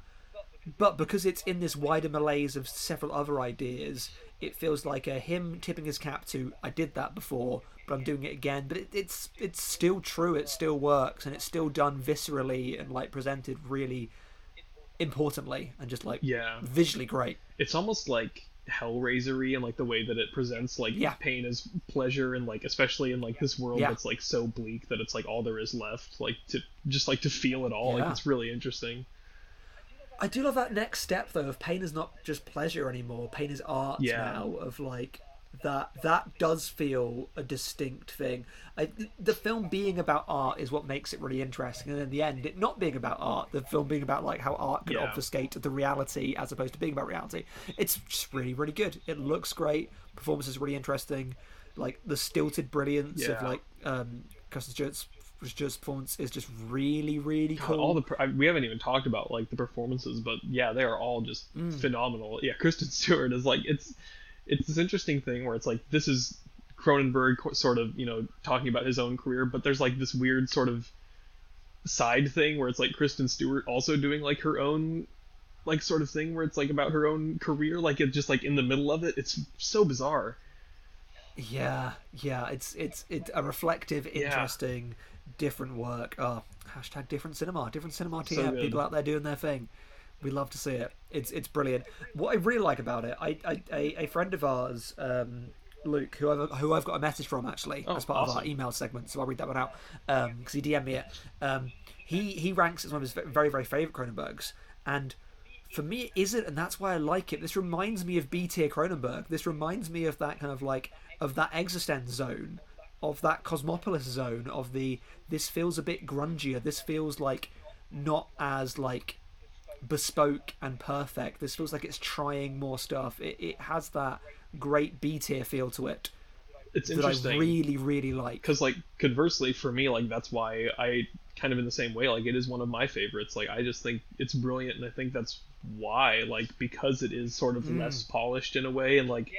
Yeah, There's- yeah yeah. No i agree. I've seen a lot of like criticism of like it being this sort of rushed covid production and i can't greece is where i think they filmed it but like to me that's almost why it works is like this weird yeah, sort of like forced production where like you have only like very limited setting and like it it ends up working more because of that for me i think Yeah, it, it feels like he's back in a very interesting part of his career where he was doing less scene, more like open-ended stuff. Yeah. Um, uh, it's it's it's really really good. Uh, it's you know um, obviously go watch Possessor as well because like Brandon Cronenberg's Possessor is just yeah actually amazing. i think we can talk about Um, possessor more later in uh, in a bit of in, in part of our email segment i think we can we've got an Yes. opportunity to discuss possessor which I think we should we should lead into now. we should. Really, let's let's, let's, get into some to- listener mail Yeah.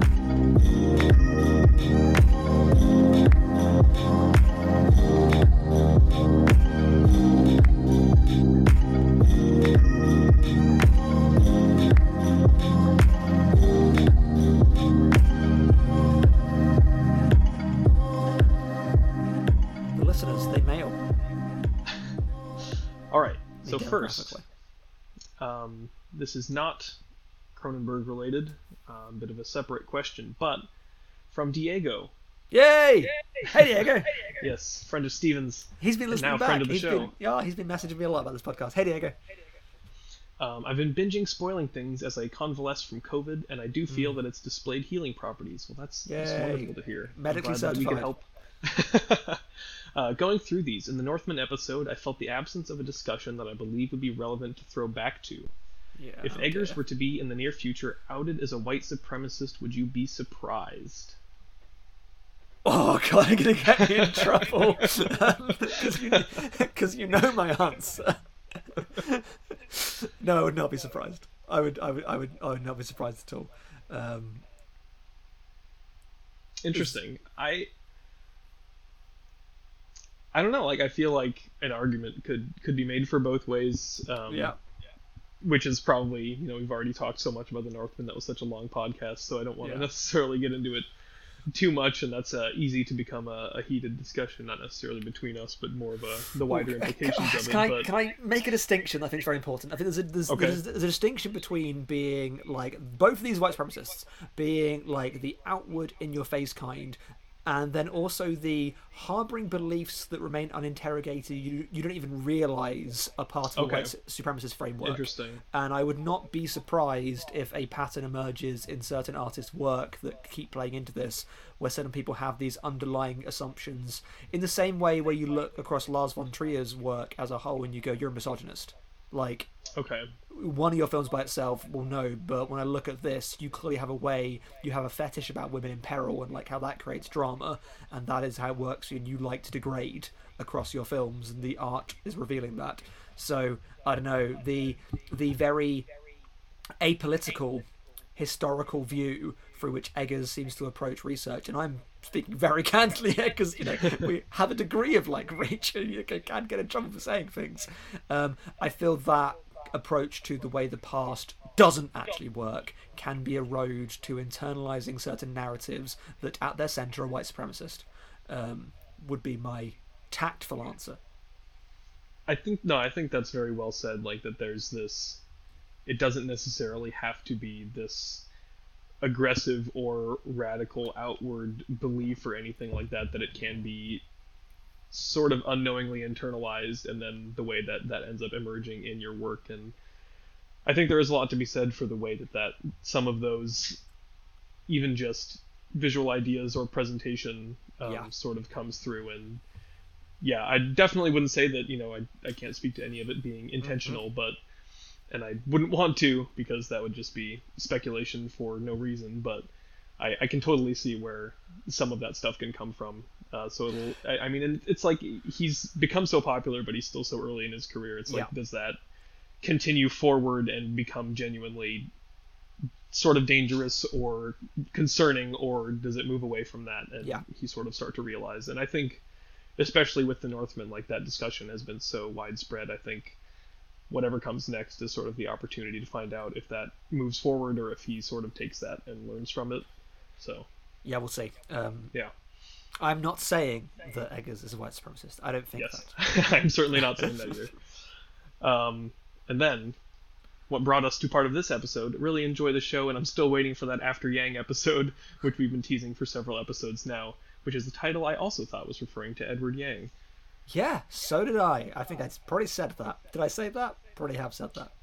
I can't remember if Kogonada said that that was still the inspiration for the name. Um, I mean, the guy calls himself Kogonada. Like, the guy is I- built he- on he filmic is- reference. Yeah, he is a, a huge fan of classic cinema and stuff like that, and he's just I, Kogonada is such a fascinating person. I would encourage anyone to He, just made a, he him. made a good movie. Yeah, yeah, yeah. I, I even disconnected from his movies, like he is such a fan of cinema, and just listening to him talk. If um, you have the Criterion before sunrise, sunset, midnight set, he has a short film um, sort of about Oh. link later on there. It's really great and fascinating. Just like sort of this, he really loves. He has so much inspiration, and hearing him talk about it is really interesting. So I think he's a really interesting person. Um, Oh, there you go. Shout out to Kogonada. there you go. Um, and thank you for the email, Diego. I'm glad you, you're listening. So now, from Calvin, long-time listener, second-time emailer. Yeah, Welcome back. Calvin. What do the spoilers feel is the best opportunity in body horror stories to tell more diverse and interesting stories with broader appeals to more unique audiences? And do you have any specific recommendations for films and scenes that really convey the sub- subgenre's ability to comment and reflect on body awareness and how these films reflect something larger about social issues? Fantastic question. That's a good question. I'm gonna let I'm gonna let Vaughn speak first because I have a very specific answer. Okay. I, I, I brought up um I, I kind of noted down just kind of some some body horror films that Yeah. that I like a lot and I think that particularly exemplify the genre. I think it's such an interesting genre. Like I mean I I, think love body horror. yeah, I think I mean horror in general has so many opportunities to dig into the human psyche and how we sort of tick and how our fears play into who we are as people and I think body horror does probably the best of any of those sort of horrors Yeah. subgenres of like how do we reconcile with ourselves and Yeah. like these ideas of our own bodies and how we end up feeling you know uncomfortable as ourselves and stuff like that Yep. and also what those ideas end up having you know like you said like wider implications and social issues like how does that all come together um, so anyway few few movies here um, specifically more on the the social issue thing but I, I was looking just kind of through some body horror and like what some of my favorites were but i Mm. think invasion of the body snatchers is a really fascinating Oh, body horror movie like Yeah. in, in the sense that like it's not as much about sort of it's it's a very different mode than like Cronenberg body horror, but like yeah. It's not it's more this idea madness. of like sort of institutional robbery of agency, and I think Mm. that's really fascinating. Like it is that idea of like sort of societal collapse and how we are like you know moving away from that, and as sort of things move towards like I don't know like I'm not sure the best way to say it like capitalist excess in a way I guess yeah. like yeah, yeah, yeah. we are less of ourselves. Um, I think that movie does that really interestingly. It's a Um, great take. Yeah. Um, I guess I'll I'll come back to that because obviously I think you will have a lot of not that movie, but actually I will mention Raw because Raw is one of the best. Yeah. Um, yeah, yeah, You love Raw a lot. Mm. Um, but yeah, just I mean I do too. It's one of my favorite movies. But yeah, that's just great stuff. I think that's especially like Raw also exemplifies like in your question, Calvin, like more diverse and interesting stories. Like that's such a a specific movie that I think is like the first of its kind in a way. Like there are not a lot of movies like Raw in any way, No. and it's such an interesting, diverse voice that movie, and it comes across so well. Um, really brilliant film.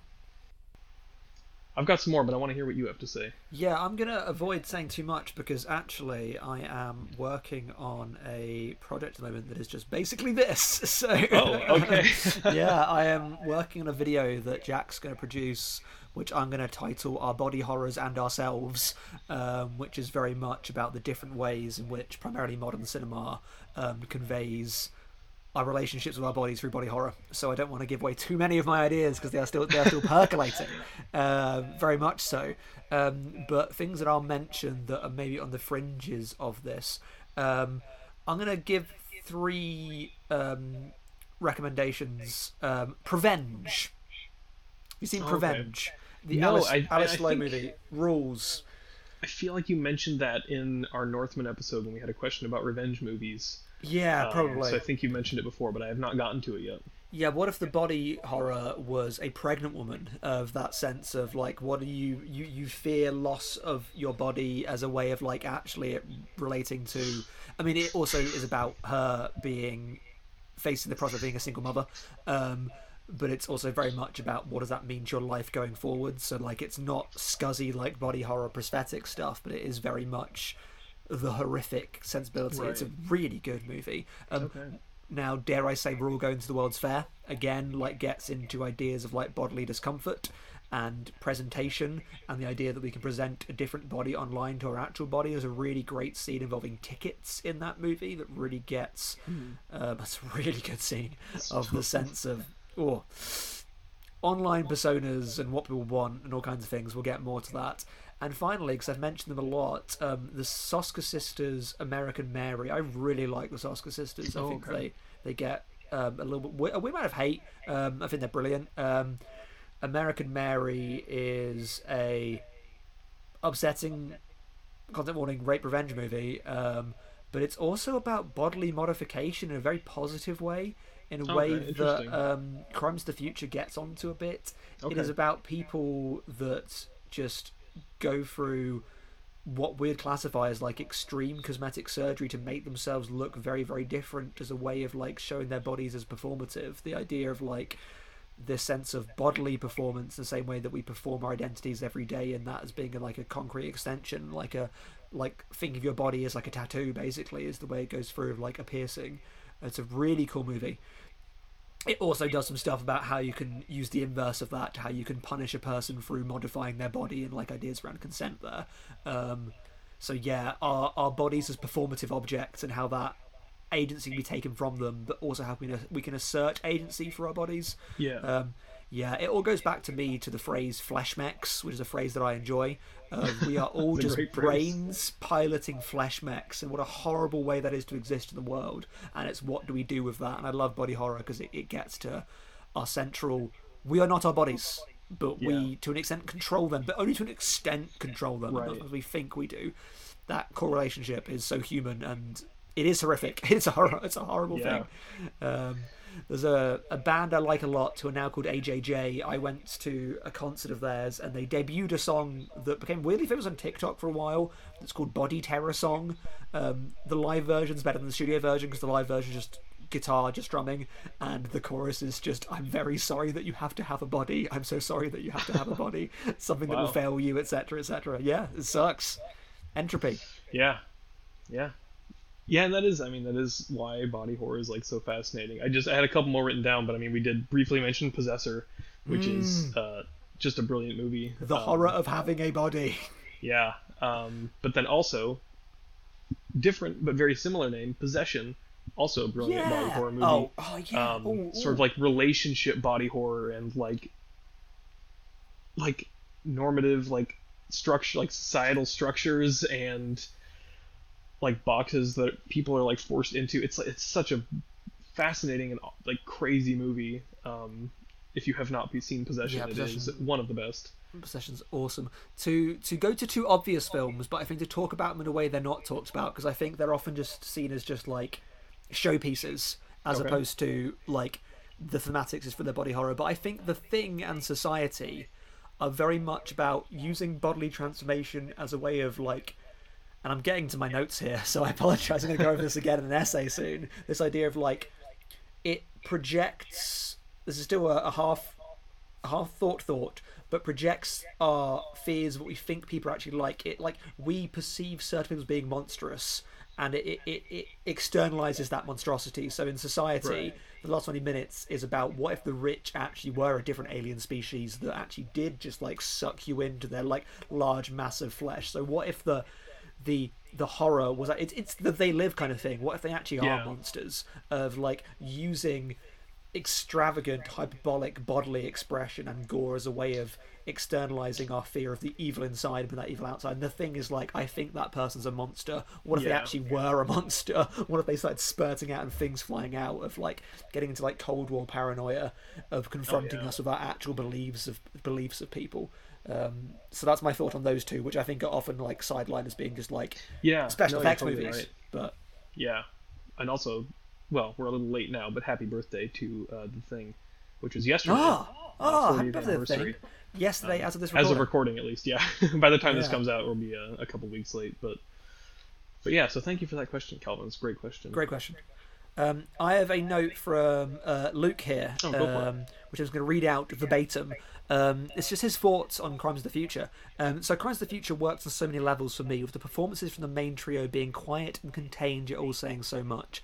But the part of the film that I'll say is the best has got to be how it deals with this idea of the body changing.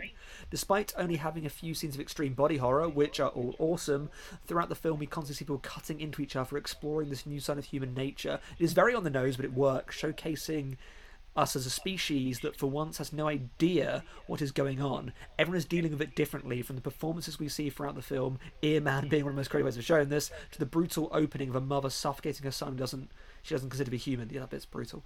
It's a brutally Yeah. mesmerizing masterpiece come by a haunting score, and it's one of the best Cronenberg's ever done. I think you, you touched on a lot of the things talked about, Luke, and that's such a great point there of it being Yeah. like our relationship with bodies over time and like that there are new things and that body horror can be a way of our fear of the new our fear of the new is a very powerful fear our fear of change because Yeah. it may invalidate us Oof. Yeah, and I think that's that's why the movie is like so interesting, as it is like Viggo's character is sort of like, um, and I will say I did want to briefly mention his character's name is Saul Tenser, which is such a great name. I just really love that character name. yeah Um, there's so much pulp sci-fi in this it's like there's Yeah. so much like um oh what's he called um the cyberpunk writer um Oh, I know. William Gibson. There's so much like neuromancer, like William Gibson, just like just like cool names for stuff. Yeah. Um, Um, yeah. But anyway, like horror. like Saul Tenser is sort of like caught in between these two things where there is this one side of the world that is like sort of rejecting this advancement in their bodies and then there's on the other side you've got this small group of people who have like accepted that and Yeah. have gone to the extent that they are like surgically advancing their own like evolution and Viggo's character is sort of caught in between where like these people have to sort of like force it on themselves in a way but he is the person that is actually getting that naturally like it's this really great sort of um, contrast between like these two things that are sort of at war but it's also like this sort of silent like it's never ah, it's just it's fascinating i don't want to What jump back cool necessarily movie. right into yeah the whole, the whole movie. discussion Yeah. but it's such a great movie but some more cronenberg talk we have an email from carol Hey. hello spoilers long time listener first time reader here Hello. Hope I'm not too late to get this one in. You're not. are not. Uh, you sent it in just as we started recording. But I'm extremely excited to see your next episode will be on Cronenberg's latest, and as a fan of both him and yourselves. In a recent interview, Cronenberg touched upon the film's prescient commentary on bodily autonomy being under threat by the state, specifically name dropping women's reproductive rights and trans issues in light of the barbarous decision recently taken by the Supreme Court. Yeah. How did you find Crimes of the Future's approach to discussing these issues? And there's more, but what do you think about that? I think, I mean, I Carol, think that's, it, that's a really good point that somebody should Yeah. touch on. I think obviously it's, this this goes back to to go back to the Flux Gourmet conversation. Like again, this is a film that is about many things that percolate around, but also is just like a hardcore little science fiction movie, um, which is why it's so great. Um, yeah, I think there's some there's some really explicit and really impressive imagery, and I think the branding stuff, the tattooing stuff in this, Yeah. of what begins as artistic expression and then becomes like a commodification of like state surveillance and observation of the way of like there's there's um, though I don't like the way it's presented to begin with, like the visual of, of the child's body, but the cutting open someone's body to find it already stamped and already used is such a great way of like showing just interference of bodies and people's Right. bodies not being their own because i mean we just talked a lot about like how body horror reflects our relationship with our own bodies and it does but i mean carol that's such a great point of this sense of it's also about how other people interfere with ours and this is this is a film from the very beginning of people not having autonomy and it does that in an interesting way of like you've got um tenser who feels like he doesn't have autonomy over his own body because he's been made to feel that way Yeah. um, and then actually learning that that's not actually what it is. He doesn't lack that. It's not that his body's against him. So that links into the current dialogue about how well-meaning people can be like fooled by persuasive but really Yeah. insidious arguments into believing things that are false about like the right to life or whatever, which is ultimately a, a nonsensical argument that just like preys on people's like compassion. And this was not quite that, but it does go into how these regressive and forced views on what our bodies should be that there is a canonical idea of a body that can be a problem and it's male led and this film is very Yeah. much about that Yeah, and I think like especially like the film does this interest this fascinating thing where it's like about like how the state like convinces people that they're in the context of the film that they're these sort of novel organs are yeah. inherently negative and that we need to get rid of them and it's just so that the state can then s- like you said like steal them from people and take control of their bodies to then this so that the state can catalog them and research them for their own purposes ah, classification Which, yeah. in general is such a fascinating. I, I love films that approach because obviously I really like the idea of a wider intellectual classification of like the, the wants to know more. But then there's also the colonial wants Yeah. to to conquer more, to own more, to survey and therefore limit. And it, it really gets to that like that line there that this is not about widening knowledge. It's about like creating control. Oh, Well, but there's also like an interesting aspect where like the people that work for that um that institution like Hmm. they are more intellectually captivated by it. Like yeah. That's how it works, are, isn't it? But they yeah, like they have to be working under this state sponsored umbrella to be able to like wield that intellectual fascination, but it's ultimately being pulled by like these invisible strings. Ah, mean- there's just yeah, there's so much. I mean, Carol knows about my job and stuff um, quite quite intimately, I will say. Um, but I feel this way about about my job a lot, and have felt this way in the past about how like you get tricked into thinking that you're doing something important and novel, and you realize that you're just an arm of a state, and like it takes advantage of, of your enthusiasm, of, of your intellectual Right. curiosity, and it bends it towards something, and it takes a while to realize it's being done. That it's not always like that, but in the institutions we live under, because we do live in proto-fascist or completely fascist states. I mean, I'd say at the moment the US is a fascist state, um, with its people supposedly in power having no ability to do that or not caring enough to not do that. Right. And the UK is not far behind or has been ahead in other ways. So yeah, proto-fascism is coming played out, and we are now just full-on fash. But yeah, great question. I mean, that's a, that's a, it's a really important aspect of the movie and an important thing to Yeah. bring up. Um, but to continue, second question is: What are some of Oh. your favorite non-Cronenberg directed body horror films? For absolute clarity, I'm going to say that non-Cronenberg does include Brandon. No. I think if, if you need if you need a second to go through, and we did kind of Yeah, briefly yeah. touch on this, um, um, most of the stuff that I mentioned would probably be in my favorites. I mean, I I think probably Raw or Possession would probably be my picks there. Just two uh, films that I think are incredibly brilliant. Um, I think Raw in particular just is such an exceptional piece of body horror that does it in such a fascinating context that feels very real in a way that I think Possession doesn't quite touch on, um, because Possession has like sort of this alien aspect to it. I really but- respect possession, but I don't quite full-on adore it. But I do really, really respect it and think it's it's quite But yeah. remarkable. Raw, I think, is like so real and immediate, and that's what just pushes it above the above the rest for me. Like as as far as the body horror movie goes. Okay. All right.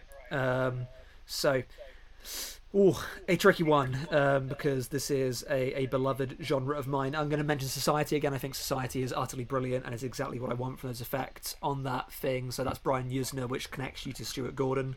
I think From Beyond and Stuart Reanimator are just absolutely amazing.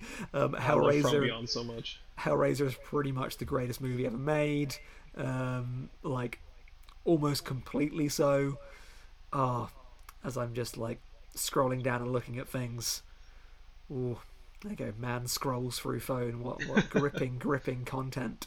Um, I think there are bits in Candyman that get to that really interestingly. I Oh, do yeah. think even in the new Candyman there are some great body horror ideas in it that are conveyed as body horror. They don't coalesce with the wider film, but are really, really Right. fascinating. Um, Love Candyman, yeah, it's a great one. yeah, yeah, yeah, yeah, yeah, yeah.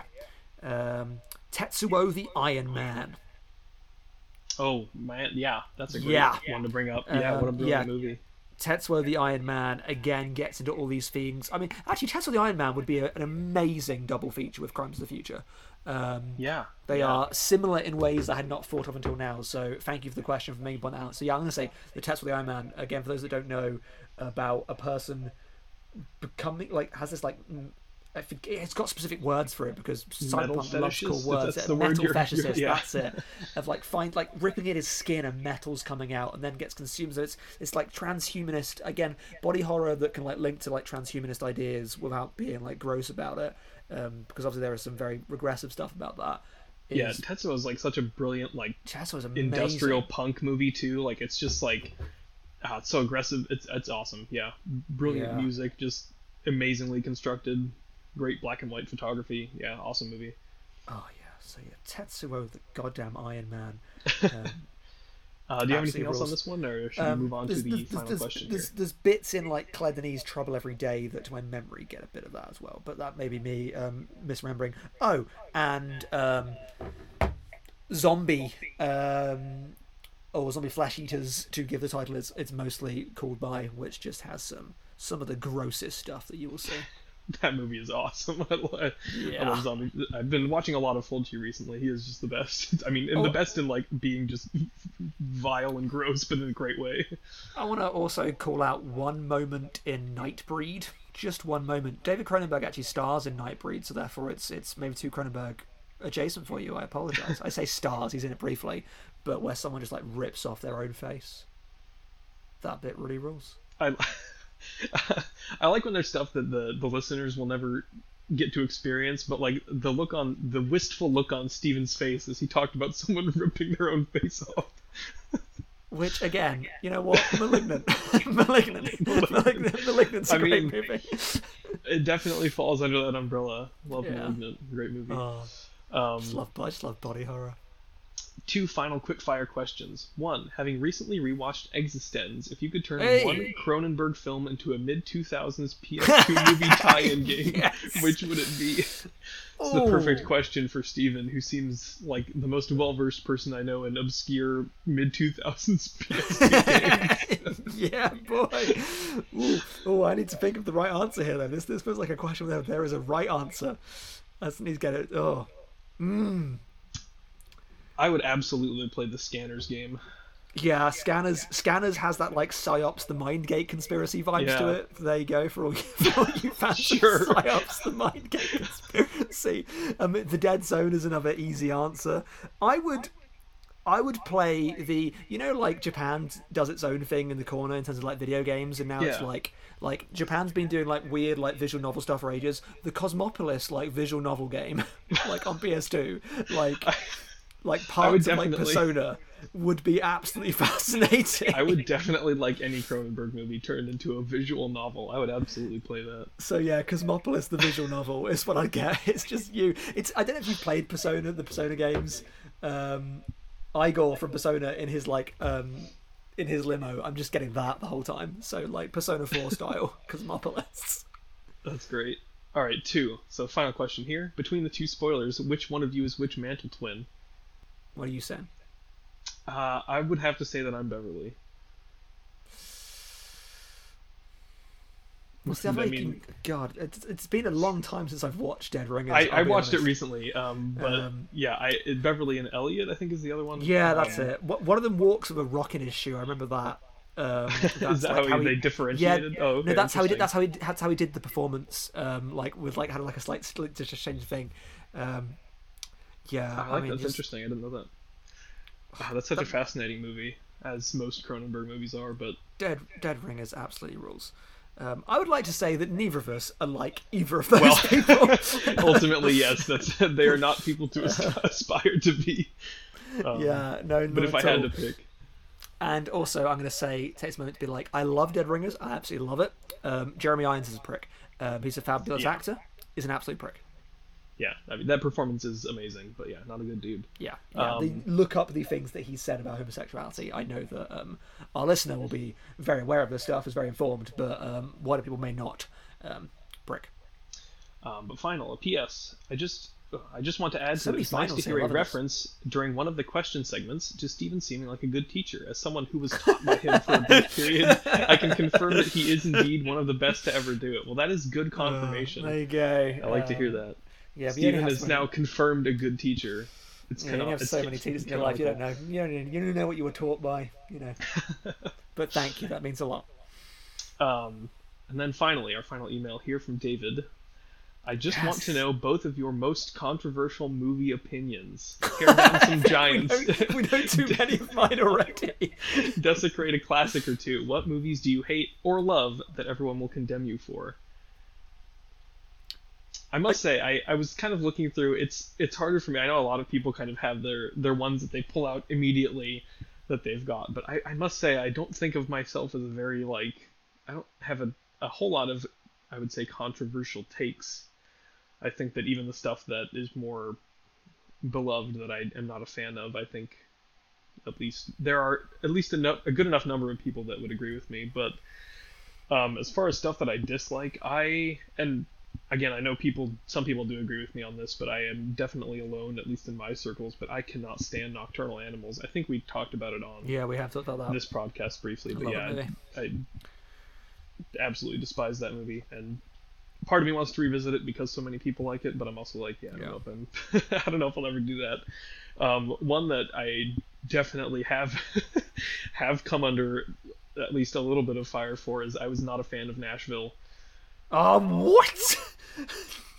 there, there we Nashville's go. absolutely Yeah. incredible. I, I don't know what it was. I yeah, it was recommended to me in a raffle, and I, I watched it, and I mean, there's a lot to admire there. I, I can't say that I'm not gonna. I'm not like it's one star, it's bad. I hate this movie, but just didn't come together for me. I don't know what it was. There's a lot of individual things that I liked about it, but yeah, as a as a wider movie, I just I couldn't couldn't fall in love with it the way that so many other people do. So I'll have to I will have to get back to that one at some point. I will have to watch some other Altman and then get back to Nashville.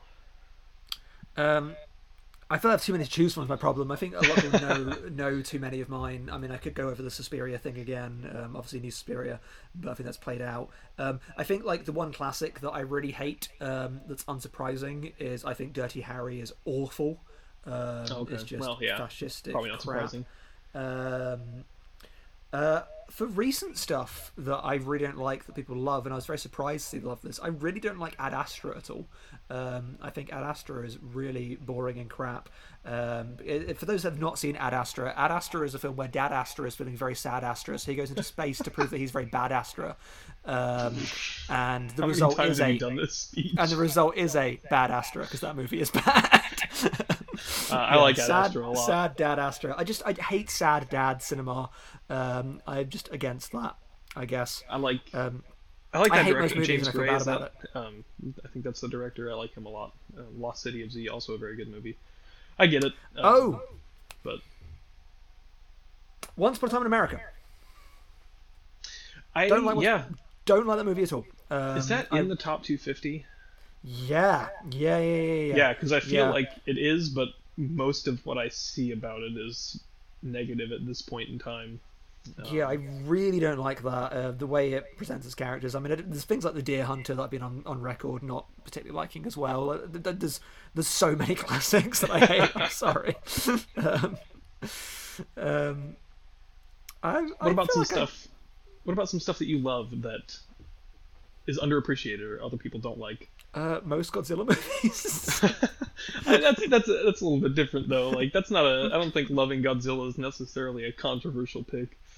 Um, um, I was gonna say, I, I'm, mean, I'm on record many times saying that I like every Alien movie, but Alien Covenant in I'd say. particular is one that, and you especially can't that's stand. absolutely crap. Um, but I love Alien Covenant a lot. oh, I am a Jurassic Park three defender. I found out recently. Jurassic Park three absolutely rules. It's been the longest since I've seen that, but we'll talk Jurassic about Park that three. more. Jurassic Park three is awesome. so I, I am Team Jurassic Park three. Go watch Jurassic Park three. You may not think it's great. It's absolutely great. Jurassic Park three. It's not great, but it's not awful. It's kind of fun. I need. I guess I need to rewatch it. It's the only one that I haven't Yeah. seen in a long time. I rewatched uh, The Lost World not that long ago. Uh, that movie's real bad.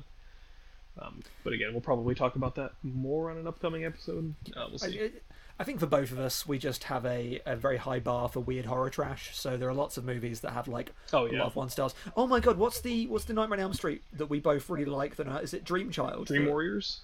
No, I think it's Dream Child that me and Jack I mean-. Yeah, I, I do like I like Dream Child. I, like I do like four and five quite a bit.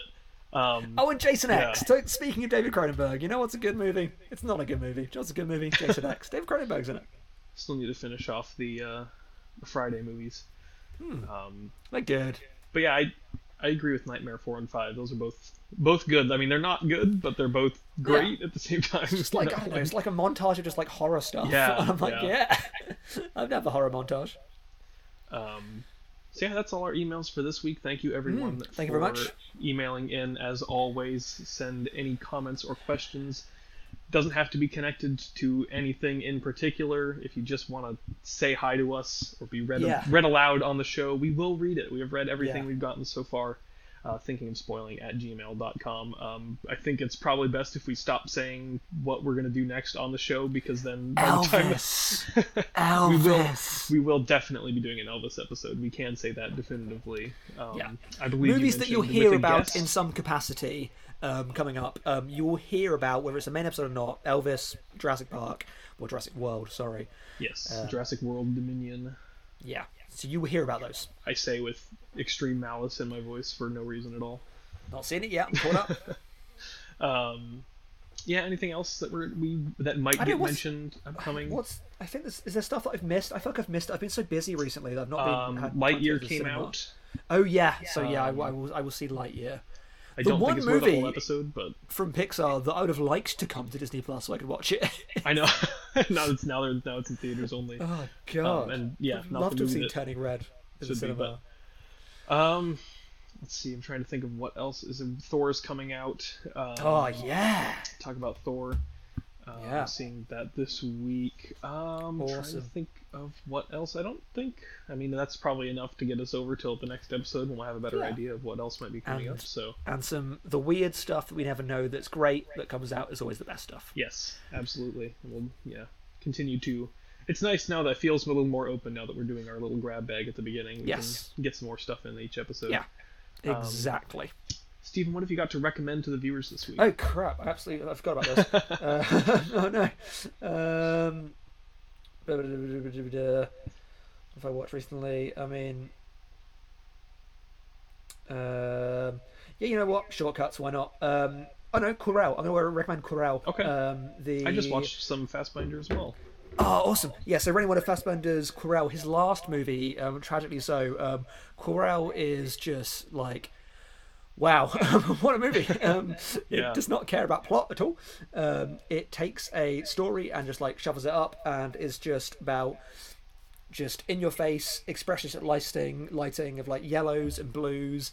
It is all about like this restrictive, like to quote Judith Butler, heterosexual matrix in which we cannot think beyond um, straightness as a default, and how that repression leads to a kind of like expressivity, and like leads to kind of like the darker sides of expressivity.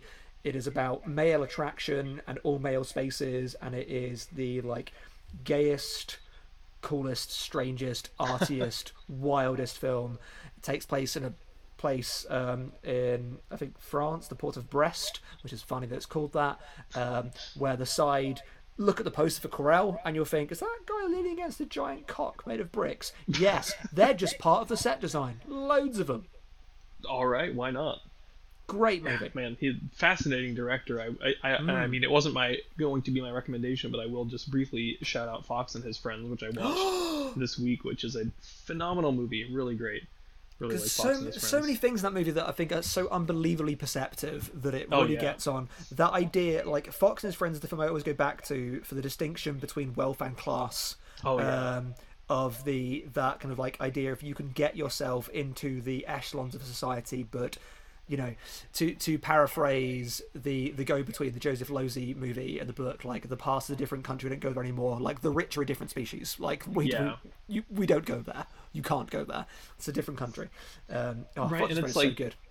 yeah, that's interesting that you bring that up because it, like it, that is really what it exemplifies so well. Like this fascinating like idea that like it is like the the main character that's like working class and then sort of contrasted Yeah. against these Upper mobility. these upper class people, but like like you said, there's a difference between wealth and class because those people don't have any money and they're all trying know, to exploit so him good. for They his money because no he has the money. money.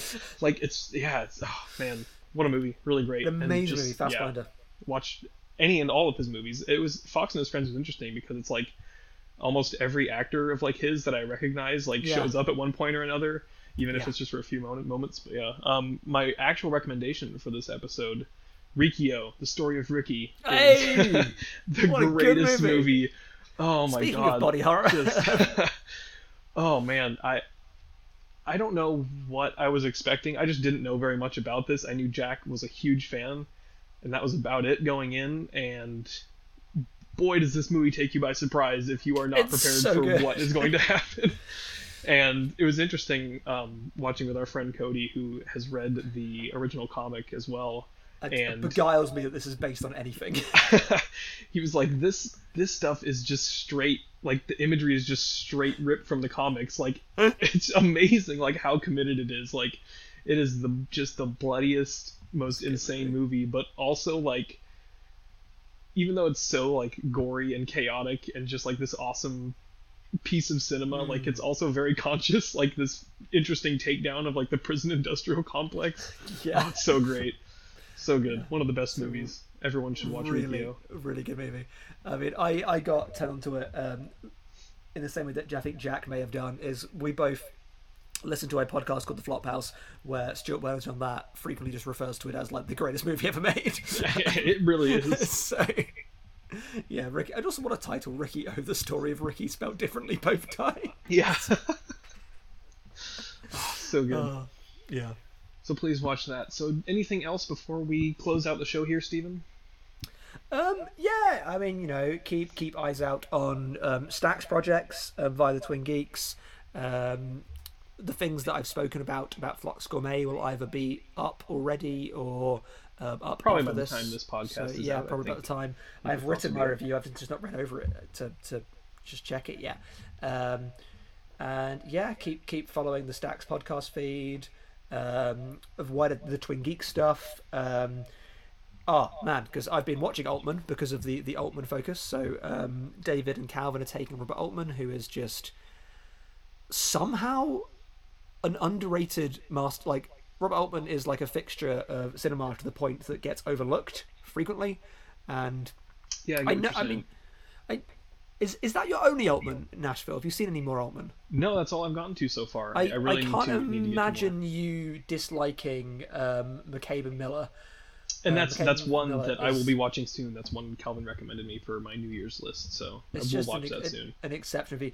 Actually, the, my three favorites, I can't imagine you not loving. I mean, four favorites, Okay. including short, shortcuts. Um, shortcuts is really, really good, but um, I can't imagine you not loving the Long Goodbye, um, Yeah. Three Women, and McCabe Miller. Um, those three films are just astonishing. Altman. So yeah, the Altman podcast. I cannot wait to listen because there's some of his earlier films that I can't be asked to watch. Um, so I'm gonna listen to them talk about them because they don't look very good and they're like Yeah, probably a good time for me to start So- getting into to movies. Um, yeah. So yeah, I got that. Um, on the Twin Geeks cast, um, always just listen to the Daydream cast, Ranking the Monsters. It looks Mm-hmm. like Calvin maybe watch something for an upcoming episode. did, All you Monsters did. Attack, Yeah, um, a movie that I clip liked way more than it deserves. Yeah, I don't know why that movie is just trash and like bad. Like it's not even like well-meaning trash. Like it's No, it's not. insidious. it's I guess I guess All Monsters Attack is to me what Su- Gamera Super Monster is to Matt. oh, Gamera Super Monster rules though. I guess you're on his side too. Yeah, a movie that I hate a lot. that. Gamera Super Monster. That's actually the other the other film we're going to talk about. Oh, okay. That's a good combination. They're they're Yeah. good to compare. Two Clip show bonanza. weird clip shows. Yeah. Yeah. Oh god. so Um, yeah, check that out. What's next for the Motoring cast? I just listened to River Beast, which was a great episode. Um, I think means Local Legends is next. I think. Well, I can't wait for that. I, Local Yeah. Legends is one of the best. Hmm. Just, God, yeah, so many great movies. amazing So many great movies. And People say that I hate everything. um, 808s and pod breaks. Uh, you can listen to me talk about clipping Mm, Yes, that no, came out do recently. that. God, I to say I said this to you briefly, but I listened to that and just discovered that clipping is just like absolutely entirely my bag. It was like the way that you talked about the listen. Yeah, like I, that's. I mean, that was my goal with like just that little project as a whole was like to see if I could get more people into it because I think it is one of those things where like I've recommended it to a lot of people and I'm not sure if anyone ever actually listens. So it's You like if I could find an avenue to get Like, people music- to actually hear it. Music Rex, I feel like you never really get round to them. Yeah, I don't know. yeah. Um, the Cormac one about um, Little Simz is also Yeah, really, also really great. good. And I and believe Jack's uh, doing Jack has Jay yeah. Dilla. Um, so you can listen to that one soon. So yeah, I'm very excited for that where, where that goes. Um, Um, No I idea where that's believe by the time this is out, there will be a new episode of Adventures in Asian Cinema. Uh, I'm not sure exactly what they're covering, um, but I think that's coming out this week. I Like you presume said. it's the Takeover podcast where just Matt and I talk about Hong Sang Soo. I presume it's the Hong Sang Soo Takeover. Um, Oh, is that something you recorded, or you making? no, no, up? no, no, no, no, no. I'm, I'm, Okay. I'm, I'm, I'm, I'm making that become real by talking about it. Oh, okay. it. well, Um, I mean, I think they would be happy to have that. Yeah, yeah. we're just um, going to kick them off. They're just not allowed. It's just myself and Matt. Just Hong Sang Soo. Um, All 30 of his films. Go. Bam. yeah, like Steven said, always look for the stacks. Lots of projects coming up. Um, and then I also wanted to briefly shout out Jack and Matt's Spooky Summer Scavenger Hunt Yeah. challenge going on right now. Um, they've got a, a list is up on uh, Jack's Letterboxd. G G. I immediately I started with the wrong letter. J C K you know. D V N P R T. Um, he's much better at spelling it than me, obviously. Um, He's very good check it. out. Um, check out the spooky summer scavenger hunt. Watching some spooky movies Hmm. throughout these hot summer months. It's already a lot of Yeah. fun. So join that. Yeah. Um, And yeah, rate, comment, subscribe. yes, if you like this podcast, which I hope you do, please rate it five stars on I whatever. mean, you've listened this far. Like, if you don't like it, why didn't you just stop earlier? like, they probably didn't make it all like, the way through. way into an hour and a half in. I presume you like it at this stage, um, or at least like us. Thank you. Um, it means a lot. All right. Well, until next time, I'm thinking of ending this podcast.